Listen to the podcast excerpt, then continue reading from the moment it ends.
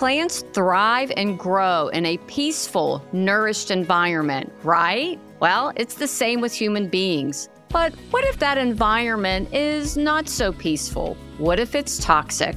Welcome to Coffee Break, breaking the cycle of bullying in healthcare one cup at a time. In this podcast, you'll get practical, evidence based strategies to help you cultivate and sustain a healthy and respectful work culture by tackling an age old problem in healthcare bullying and incivility.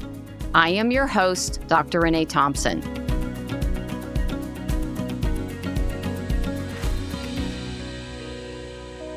Well, hi, everyone. Welcome to another episode of Coffee Break Breaking the Cycle of Bullying in Healthcare, One Cup at a Time. I am Dr. Renee Thompson, your host for this podcast. And, you know, this is really a podcast that gives us an opportunity to talk to amazing leaders from all over the country who are already successful in addressing bad behavior and cultivating a healthy work culture. And I am beyond excited to have Barry McElyea as our guest today. Barry is the VP of Nursing Perioperative Services at Inova Fairfax Hospital. So, Barry, welcome to Coffee Break. Thank you so much, Renee. I'm so excited to be here today. This is fun for me. My first time being interviewed on a podcast. So, I'm excited. Really? Yes. This is your first time. I've been bragging to everyone about it. I'm like, I'm going to be on a podcast. So, oh my God, I will, I will help distribute this far and wide. Wonderful. This is like you're a celebrity. When this comes out, people can be asking you for your autograph. Absolutely. This, this, you're just, you're just feeding my ego here, but that's okay. Wow. I just enjoy working with you so much that it's fun to have the opportunity to talk about this work. Well, thank you. And I couldn't agree with you more. And so to officially introduce Barry and let you know a little bit more about him, Barry has administrative and clinical leadership oversight in more than 60, okay, brace yourselves, 60 operating rooms and procedural spaces. He has over 28 years experience as a nurse. He has a master's degree in nursing executive leadership where he developed this interest in bullying, lateral and horizontal violence. This is why Barry and I get along so well. Hmm. He has served as a keynote speaker at many conferences, and he really wants to share his passion for addressing workplace bullying and incivility. I love this. In his downtime, Barry loves to travel. Me too. Immerse himself in local culture and is a voracious reader of police procedural style novels. That's super fascinating. You're going to have to tell me all about that. I will. But, so what that means is I yeah, know what, where what is that? I know where to hide a body if you ever need help. It's all the CSI style stuff. I don't know why it fascinates me, but I think it's because I can just disconnect from my work. I just sort of read a good police thriller so yes. just joking about hiding the bodies. Okay, I was just going to say, be careful. This is being recorded. So if anybody disappears in your circle of friends and family, they're going to come after you. But the one thing that I also really appreciate about Barry, and this is how I met Barry, Barry and I did a lot of work together. We implemented our department culture change initiative, which is a system that we know works to transform cultures from dysfunctional, disrespectful, you know, bullying incivility to more that high performing, respectful professional team. And we started doing this work, and surgical services was one of the areas that we implemented this system. Barry and I had a chance to really work hip to hip together with not only Barry and some of the other leaders, but his entire team, including the physicians, the surgeons, the providers. This is a team approach to culture change. And then we were so successful that we decided recently to launch our culture change initiative as a certification program. And Barry is one of our ambassadors, really helping to scale this work across his organization. Because why should just the CVOR benefit, right, Barry? It should Absolutely. be the entire organization. And really valued my time with Barry and learned a lot from him. And that's why I knew I had to have him as a guest. So, Barry, can you tell us a little bit more about yourself and how you really became, you know, an expert in addressing disruptive behaviors, especially in surgical operations? Yes, thank you for asking that question. So, as you mentioned, I've been a nurse for 28 years. And at the beginning of my career, I experienced a lot of bullying. And I'm also, and I share this when I do talks about it, I became a bully because when we live in that toxic environment, mm-hmm. as human beings, we seek to fit in, right? So, as a yes. young person out of college, I desperately wanted to fit in with my colleagues. And then I started to recognize that I was becoming part of that toxic behavior.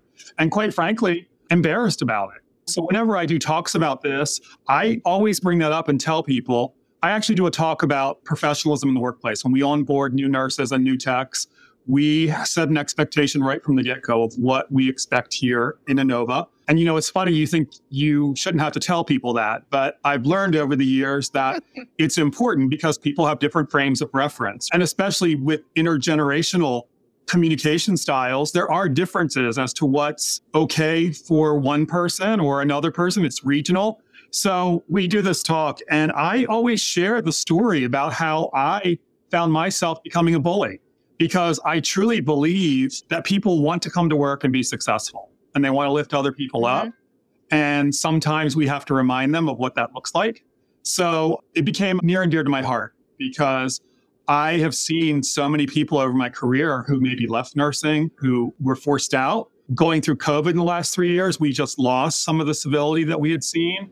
So when I met you, I didn't think there were other people who had a passion for anti-bullying, right? Yeah. It doesn't necessarily sound like the most glamorous, sexy work to do, but I will tell you it's meaningful, it's fulfilling because you can really lift people up and help them be the best version of themselves. So that's for me was a personal journey. And now I've right. gotten a lot of fulfillment out of helping people, taking someone who may have been considered the problem child of the unit and having them become mm-hmm the rock star of the unit because we taught them tools on how to communicate. And so for me, that's what's really exciting. And I really get a lot of joy in that. I can see that. Absolutely. And I'm curious, Barry, was there a moment when all of a sudden you turned the mirror back on yourself and you saw yourself in that way? Or was it somebody who brought it to your attention? What made you realize that, oh my gosh, I'm part of the problem? I have joined the herd, like they say. Yeah. And, you know, if you can't beat them, join them. I totally get that. But what was it that helped you to see yourself? So, my first role in leadership, in my first role, I was a nurse manager in a unit, a small unit focused on breast cancer surgery. That's not important. But what was important was I was using some of the styles that I had learned to try and manage. Mm. So my boss came to me and said, We're going to do a 360. I'm like, what's a 360? She's like, you need to get some feedback from your peers and people who work around you to understand how they experience you. And I'm like, what do you mean how they experience me? I'm a delight. She's yes, like, no, maybe you're not. maybe you're not a delight. So I will tell you that can be painful to have people give you, you know what I'm referring to when I talk about a 360. So you have people yeah. give you honest, unbiased, anonymous feedback, mm-hmm. which allows them to be really brutally honest. And I will tell you, I was surprised at the feedback. I had not become aware of how I was being received by people. Maybe having a tone that was derogatory or side remarks, or I was not seen in the way that I saw myself. And that was eye opening right. for me. I really spent about three or four days first depressed and then thought, well, wait, I've never been one to be beaten by anything. So this is a gift. Hmm. This feedback is a gift. It was painful, quite frankly, a little embarrassing. But mm-hmm. I think that's what turned it around for me because I said, you know, I want to be part of the solution. I want to be the leader that people really enjoy working with. I want to be the leader who demonstrates the positive behaviors. And so for me, that was the turning point. Probably about 15 or 16 years, my first nursing leadership job, I got told unequivocally I was not a good leader. And wow. I decided I was going to turn that around. You know, that could have gone a very different way. And we deal with this a lot where a leader finally has an honest conversation with their quote unquote bully, or as you said, you know, problem child. And there's a natural human tendency to get defensive and to then maybe even go on the attack. I've heard this so many times, but you did exactly what I try to give leaders hope that this could happen where you probably, as you said, you were depressed for, you know, embarrassed for a few days, but then you sort of got over yourself and you looked at it through their eyes and you had a decision to make. Mm-hmm. Am I going to just, nope, not true. It's all them, blame them. Or am I going to look at this as, because I always say, when you get the same feedback over and over again, there's always a thread of truth. That absolutely that thread can be so thin or it can be as thick as a rope. And what do you do with it? But then you're able to come back and say, you know what? All right, I have some things to work on. That's what I try to when I'm talking to leaders about having those honest conversations, I try to encourage them, even if the person gets defensive at first, give them some time and then circle back with them because many times they realize, okay, there is a thread of truth to this. Now, what do I do? So, thank you for sharing that. That's not easy. You know, it takes courage to actually not only turn the mirror back on yourself and then take positive action, but then to admit it but I think it gives you more credibility because you're walking the talk. You said something intriguing, you know, give people space. I think oftentimes the first time we talk to someone, and I don't want to use the word confront because confront has a negative connotation, but when we make people aware of how they're being received, it may be the first time they've heard it. Because, especially in our profession, we're not good at saying the thing. We're not good at being matter of fact, saying, this is how we're experiencing you. This is what our expectation is. And so that's the leader I've become is give the feedback in a very matter of fact way. It doesn't have to be mean or spiteful right. or an angry conversation. And I think sometimes we get ourselves so hyped up that I'm going to, you know, I have to talk to Renee and tell her that this behavior is not in alignment with our values. And it's so then I can't authentically give her feedback that she can hear. Right. So that's what I've learned over the years is it's become very natural for me. And that's what I try to teach the leadership team that I work with is that we owe it to our team members to give them the feedback. We steal their success if we don't tell them.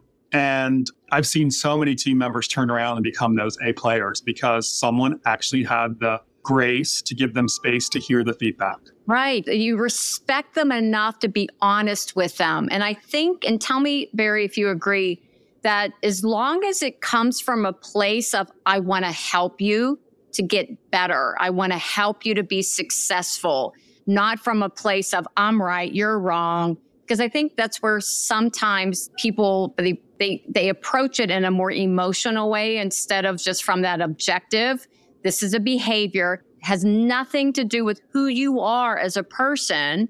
This is the behavior. And we always say focus on the behavior, not the person and having the respect to give them that honest feedback and to take your emotions out of it, which I know for a lot of us, it's not easy, but it's something that you can work on. And it sounds like you've done a really good job with that. And the program that we did together through your company, that's one of the things we teach people is how to have. Let me back up for a second. The one thing that you say that I love is name the behavior. I refer to it as say the thing. I'll be in a meeting with my team and you you always tell when someone's hedging a little bit and I'll say say the thing. Just right. say the just thing. say it. Right? It doesn't have to be I can't, I'm not a mind reader, right? So say the thing. So I still encourage feedback from my direct reports and say, I need you to tell me where I've gone wrong. And over time, you actually learn to crave that feedback. You actually learn to want to be better. And so you move it from that place of defensiveness to a place of, I'm getting better and better at what I do. And that's why I think I have a, such trust with the team I work with is because we have all gotten comfortable naming it and speaking it. So you taught me that. You know, I, I call it say the thing, you call it name the behavior, but it's right. it's a really great spot on advice. Yeah, and I thank you for that, Barry. And I think the bottom line is you engage in honest conversations with people and everybody around the room or everybody in the department, they know, but nobody's willing to say anything. And what we do is we teach people how to say it in a way that promotes positive change, mm-hmm. not attacks someone. Because I think that's the other issue is people, they know they need to say something say the thing, but they don't always know how to do that in a way that's productive. And that's something that we definitely work with our leaders and our teams with. And one of the things that I know you do, you do this probably better than most leaders who I worked with, is really as a leader holding people accountable and setting those expectations for behavior and first of all, you know, why is that important for a leader, okay, or a leadership team to do? And can you give us some, because you know, this podcast is all about the practical strategies, giving us maybe two or three strategies that our listeners can immediately implement into practice? Absolutely. So thank you. It's interesting. I've worked in a number of places over my career. I've moved with opportunities. I get a phone call and say, Can you do this? And I'm like, Yeah, I can do that. Every time I've walked into a new organization, I've been handed a file and they say, Mary Smith has been a problem for 20 years. So we want you to handle it. right. And so you're yeah. like, Well, wait a minute. Hold on. I have some follow up questions. Why has Mary Smith been a problem for 20 years? And why do I get to be the chucklehead who has to deal with yeah. it? Right. But I learned quickly that this is what you've described is a common occurrence. There is some mm-hmm. real discomfort around holding people accountable. And so this is going to sound like a cliche, but what you permit, you promote. So when a team sees you allowing one person to misbehave or not behave in alignment with your mission, vision, and values, you lose credibility. One person, you know, one bad apple spoils the bunch. It's absolutely true. These colloquialisms 100%. exist for a reason because one person can take a very high performing unit and just destroy it. So I felt like and feel like it's more important. I'm responsible for all those members of that team, right? So you'll hear people say, oh, well, that's just the way Mary is. You know, that's just the way she right. is. And, you know, 20 years ago, I'll be like, yeah, you know, Mary's worked here for 25 years and that's just who she is, or Bob has worked here. I reject that now. We all have the capacity for change. We all have the opportunity to do better. When we know better, we do better. And quite frankly, some of it is just me maturing in my career. Some of it is seeing that people actually crave accountability. When you give them clear direction for what is expected of them, most people will meet you there or even go higher. Yeah. Now, I will tell you in my career, there's probably been three or four people who did not want to go there. So we invite them to go work elsewhere. That's right. Um, but they're, so I would say, down the road. Yeah. Yep. Go, the, the, first thing you need to do is lean into it. Get uncomfortable. Just understand, I'm going to be uncomfortable having this conversation. It doesn't feel good the first few times. It never feels good to sit down and say, Renee, you're not meeting my expectation. I will even sometimes start the conversation just to get it going. I'll say, Renee, this is really tough for me. I'm going to tell you, I am a little bit uncomfortable, but I have to share this with you. And then the person sitting across from me knows that I'm a human being too. I'm not mm-hmm. I'm not there to roast you, but this is a tough conversation. It's awkward. And that sometimes breaks the ice. Number 1, allows yeah, I, you I want to unpack this a little bit more. I've seen this and I'm sure you have too where sometimes people in a leadership role, especially an executive leadership role, they think they have to not show any emotion. They have to not show any vulnerability. So for someone, uh, let's say even a CNO, to say, I need to have a conversation with you and I'm going to be really uncomfortable having it. A lot of them don't even think they should or could say something like that. And what we try to say is quite the opposite. It shows your human side mm-hmm. that you're not, yeah, as you said, going to roast them. But I think it's very appropriate, especially if it's true, to say, yeah. I need to talk to you about something. I'm uncomfortable bringing this up and it may make you uncomfortable.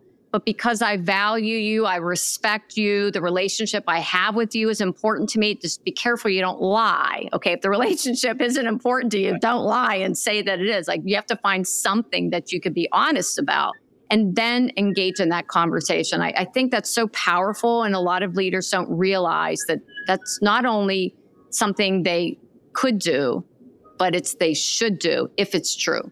I agree. I think people can sense when you're being genuine or not. You can't fake mm-hmm. authenticity. Nope. And so you made a point like, if you don't value the relationship, don't say that. I agree with you. There are some people we just don't mesh with, right? That doesn't right. mean I don't value their contribution. And so I really think about what does this person bring? What are their strengths? You know, I firmly believe that we can always find that gem in there. Now, the hard work comes on the other end. People have to receive the feedback. But mm-hmm. no, I have learned that if I'm uncomfortable, I'm just going to say it to you. I'm going to tell you this is hard for me, but it's still important that we do it. And I'm going to say nine times out of 10, it's gone very well. How do you handle it when you get pushback? So I have some phrases in my pocket. I will mm-hmm. listen and then I will say something like, I'm going to respectfully push back against that and let me give you a different perspective. So actually, there's kind of a joke here. My team says, I'm going to use a Barryism today because I am known for saying, I'd like to give you a different perspective. Thank you for that feedback. I'm going to respectfully push back and say, right. and so you can actually respond without it becoming a tit for tat. So it's practice, it's scripting. Something else we learn when we work with you is scripting. Yep. You develop a muscle memory when you start to use this kind of phrasing. And I think it's important also to listen to people. Let them say what they want to say so that you can actually get at the nugget of truth. Because you mentioned earlier, our first reaction oftentimes is a defensive posture. And if we haven't developed that relationship, and this is the first time I'm coming to you, I would expect maybe some of that. And I'm going to give you the grace. And then I've even the other phrase in my pocket is I don't need you to respond to this today. I just want you to reflect.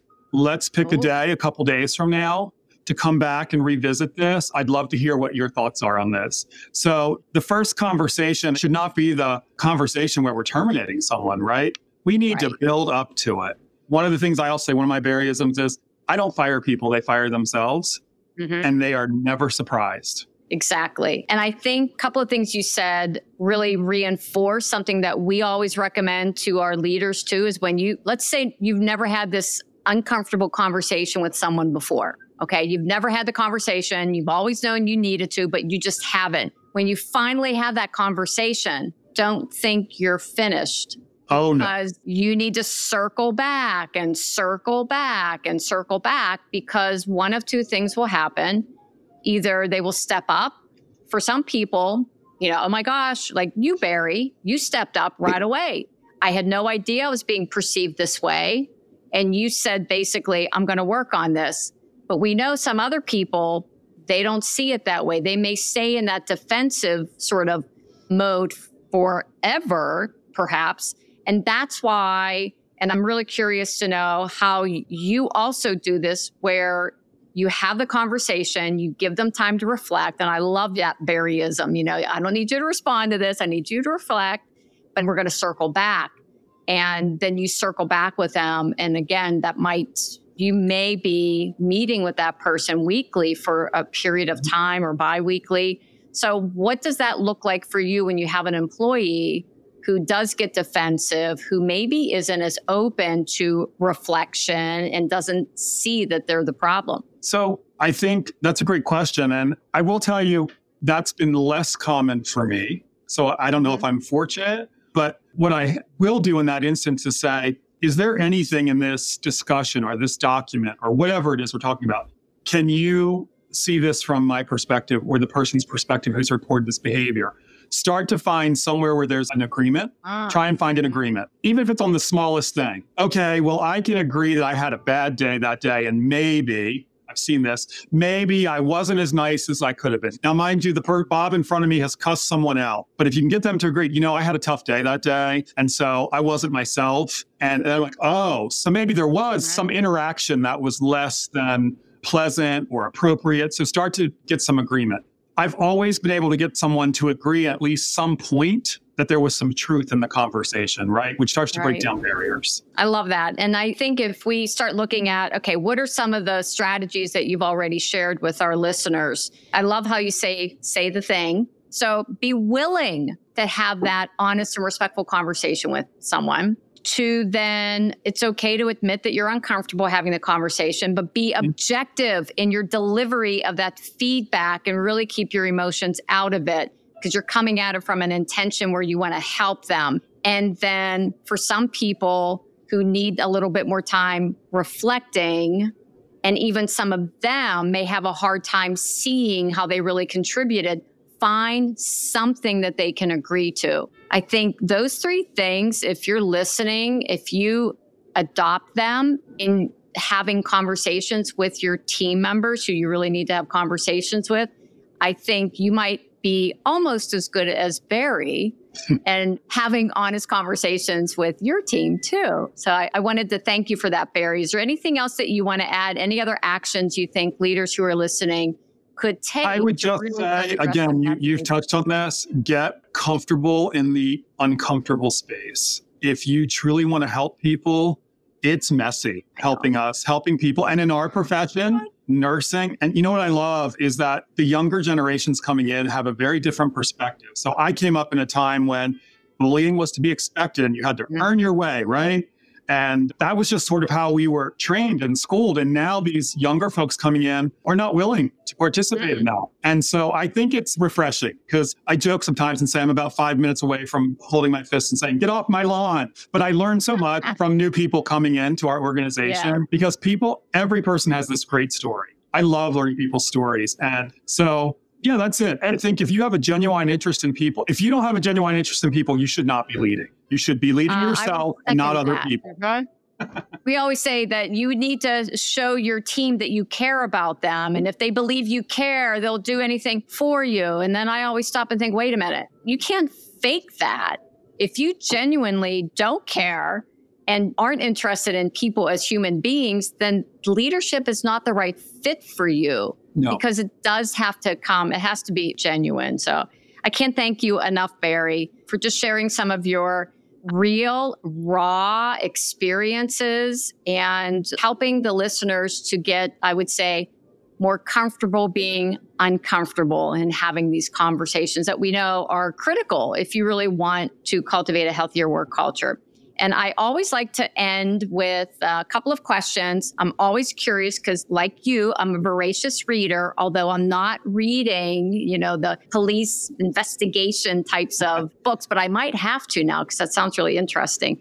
But what are you reading right now? And then if you could recommend a book for leaders, like what's a leadership book that you say, hands down, every leader should read this book? Yes. So, two things. I'm reading for my own personal edification, I'm reading a book called The Body Keeps the Score, which was recommended to me. And it's really about how our brains process experiences. Some people refer to it as trauma, et cetera, but it's a tough read. I will tell you, it's not a book that you just peruse through. So I've been reading it in small chunks, but it's really interesting because what's so beautiful about it is as humans, we're extremely resilient and we can overcome. And our brains can we can identify patterns of behavior and understand what triggers them and change them. So that's sort of my personal journey. Maybe sounds a little midlifey. I don't know. But i'm enjoying that book. so fascinating. but for leadership, there's a book that um, I keep on my desk. I open it all the time. It's called Lead the Way in Five Minutes a Day by Joanne Preston. And basically, it takes all of these really high level theories and breaks them down into chapters that are very, I actually have it in my hands right now, but it breaks it down into really practical strategies. Things like how do you deal with an epic failure or pet projects? It's just a book that I will oftentimes go back to and reread a chapter. It's not nursing focused. It's really for any leader in any mm-hmm. industry, which is why I recommend it. Lots of nursing theory books, but lead the way in five minutes a day. I guarantee you'll get some nugget out of it that's helpful. Okay, I will definitely have to check out both books because I don't know if you know this about me, Barry, but I'm a an old neurosurgical nurse and I minored in psychology. I thought I was going to be a psychologist at one point. And so I love anything related to how the brain works. And so I definitely want to take a look at the body keeps the score. I think that would be something that I would enjoy myself and then the five minutes lead, lead the way in five minutes a day. In five minutes a day. Okay, that sounds like one of those. Yep, you could read a chapter a day or a little nugget a day, and it's I one of those books that you take on a plane flight.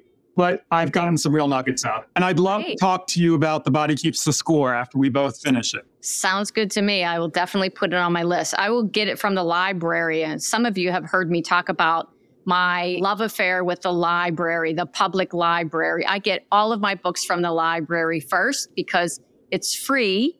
And that way I don't have to spend money on a book that I think, oh my, I can't even get through the first two chapters. Definitely not. But if I really enjoy it, then I actually purchase that book and becomes part of my permanent library. And I support the library. I'm always supporting them financially because they just provide a great service. So I didn't. I have what first thing I do whenever I move is get a new library card. So I'm yes, with you. Exactly. That's what I did too.